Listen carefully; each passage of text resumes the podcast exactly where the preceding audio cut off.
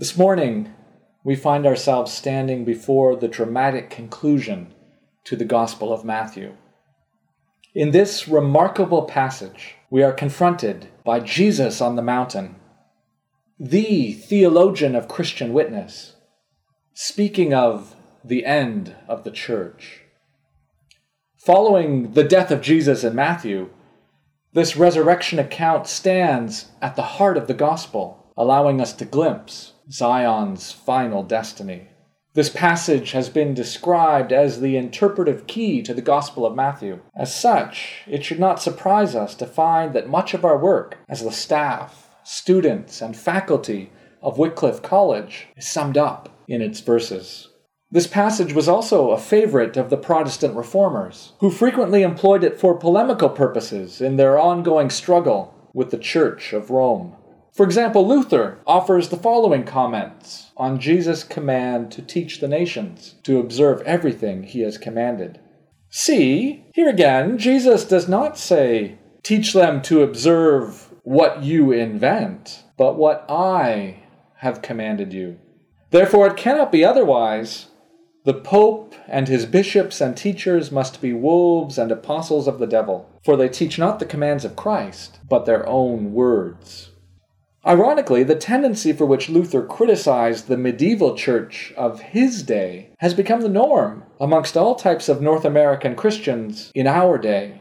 According to the groundbreaking sociological work of Christian Smith and Melinda Lundquist Denton, the predominant operative theology in North American congregations today is a mutation of the Christian faith, which they call moralistic therapeutic deism or MTD for short. The term moralistic therapeutic deism reflects three of the main tenets of this theologically transmitted disease that has infected North American Christianity. It is moralistic because it believes that religion is about being good, nice, and fair to one another. It is therapeutic because it believes the primary goal of life is to be happy and to feel good about oneself. Finally, it is deistic because it believes in a vague God who does not need to be particularly involved in one's life, unless there is some sort of crisis to be resolved. In many ways, this is the perfect religion for a culture of consumers as it allows people to pick and choose from the buffet of religious options on offer and fashion their own choose your own adventure form of spirituality.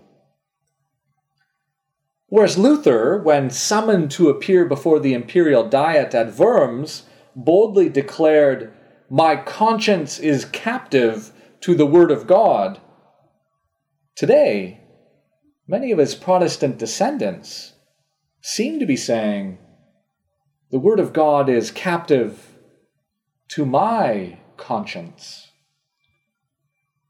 We've made ourselves the measure of all things. We modern people call this freedom. The Bible describes this condition as the slavery of sin. Martin Luther could speak of the human being under the power of sin as existing in a state of what he called cor curvum in se, the heart turned in upon itself. For Luther, the fallen human being suffers from a form of radical egocentricity, in which their heart is like a black hole which threatens to draw everything into its crushing gravitational field. The Scottish writer and pastor George MacDonald incisively cut to the heart of the matter, this matter of the heart, when he wrote, The one principle of hell is I am my own. I am my own king and my own subject. Luther knew that to be saved is to be liberated from the reign of our sovereign selves and set free. To love the Lord our God with all our heart, with all our soul, with all our mind, and with all our strength, and to love our neighbors as ourselves. This freedom comes through the proclamation of the gospel, received in faith. But the gospel for Luther is nothing other than the story of a king. The gospel, Luther writes, is a story about Christ, God's and David's son, who died and was raised and is established as Lord. This is the gospel in a nutshell. Christ has redeemed us from the power of sin, death, and the devil, Luther elsewhere asserted, in order that we may be His, live under Him in His kingdom, and serve Him in everlasting righteousness, innocence, and blessedness, even as He is risen from the dead and lives and reigns to all eternity. The good news of the gospel is the story of a king, the true king. And our passage from Matthew 28 depicts the enthronement of that king on his holy mountain. Earlier, on another high mountain, the devil had offered Jesus all the kingdoms of the world. But on that occasion, Jesus sent Satan scurrying away, tail between his legs by simply reciting God's word. Now, on this mountain, we see that authority is entrusted not to a man who attempted to seize it through doing things his own way, but rather it is bestowed upon the Son of Man, who freely submitted to the will of his Father, enduring the shame of the cross. Here on the mountain, the suffering servant is revealed to be the Messiah of Israel. In this way, our reading from the Gospel of Matthew this morning turns out to be an excellent prescription for combating MTD. It simply needs to be topically applied. Here on the mountain, we see that the Christian faith is not about being nice or good, it's about becoming holy. We have been enlisted by the King in the royal company of the saints. A noted New Testament commentator who is present this morning in our midst puts it like this In this command to make disciples who adhere to Jesus' teachings, and who are visibly identified with him in baptism, we have the charter of the church, the constitution of the eschatological people of God. The peculiar politics of this Christian holy people is embodied in distinct practices, like the preaching of the word, the celebration of baptism and Eucharist, the exercise of the keys, appointing people to offices within the church, prayer, public praise and thanksgiving, and discipleship under the sign of the cross. Luther tells us these are the ordinary means through which the Holy Spirit not only sanctifies his people, but also blesses them. Here on the mountain, we see that the Christian faith is not about choosing our own adventure. It's about being caught up in an adventure we didn't even know we wanted to be on.